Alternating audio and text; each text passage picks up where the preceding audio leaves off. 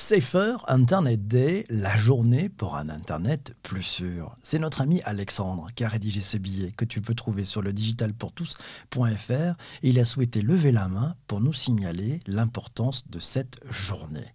En France, en 2019, je ne sais pas si tu le sais, mais un adolescent sur dix a déjà été victime de violences en ligne.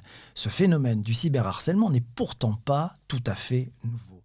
En 2005, l'association e-enfance, reconnue d'utilité publique, a hérité du gouvernement d'être nommée comme l'association de référence avec élargissement de ses champs d'action sur le sujet de la cybermalveillance, comme notamment l'intervention sur la prévention en milieu scolaire et la mise en place de protection dans des cas de signalement grave. E-enfance, outre son rôle de sensibilisation des jeunes aux bonnes pratiques du numérique, a pour vocation de conseiller les parents et les professionnels de l'éducation.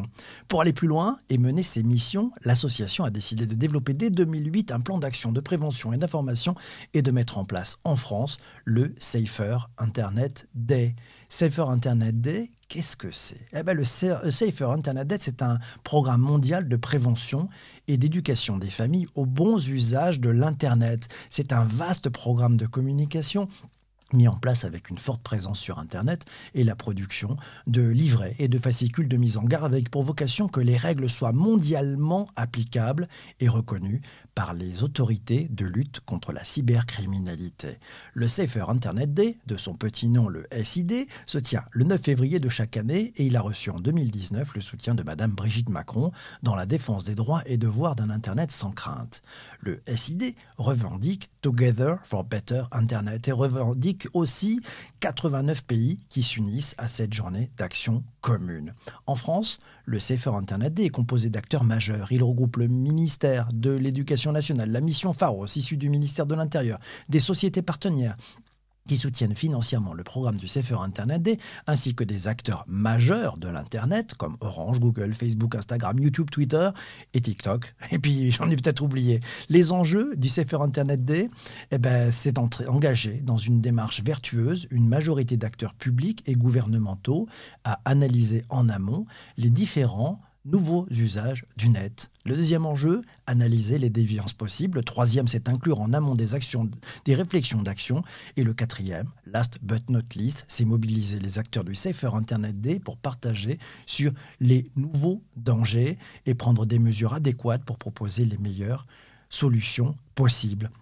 Et pour lutter contre le cyberharcèlement en France, mais qui sont les cybersurveillants? Ah tiens, bonne question. Pour lutter contre ce cyberharcèlement, il existe heureusement ces cybersurveillants. On peut notamment citer dans leur rang l'ANSI, c'est l'Agence nationale de la sécurité des systèmes d'information, le C 3N, le Centre de lutte contre les criminalités numériques, et la DGSI, la Direction générale de la sécurité intérieure, qui relève du ministère de l'Intérieur. Ces cybersurveillants, ils alimentent l'association e-enfance des signalements et du soutien qu'ils peuvent fournir. Et pour aller plus loin, tu me diras, ah bah selon un communiqué de presse de l'association e-enfance, on apprend qu'avec les confinements successifs, les jeunes ont été toujours plus exposés aux violences liées à l'univers numérique. L'association e-enfance enregistre même une hausse de 57% des cyberviolences sur sa ligne d'assistance Net Écoute en 2020 quand on compare ça à 2019 et avec une part des 15-17 ans qui est en très forte augmentation.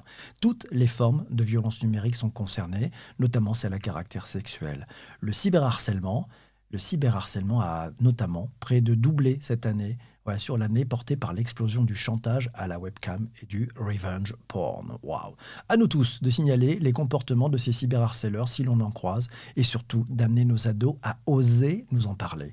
Le cyberharcèlement, le harcèlement sous toutes ses formes, mérite bien l'attention de tous pour faire en sorte d'y mettre fin. Voilà, mille merci d'avoir écouté cet épisode jusqu'ici. Toi qui écoutes le, podcast sur les plateformes de balade de diffusion, je te laisse avec celles et ceux qui sont en direct sur YouTube parce qu'on va échanger avec, avec tous sur bah, ce que leur inspire cette problématique de bah, cyberharcèlement puis ce Safer Internet Day. À très très vite. Merci de ton écoute. Bye bye.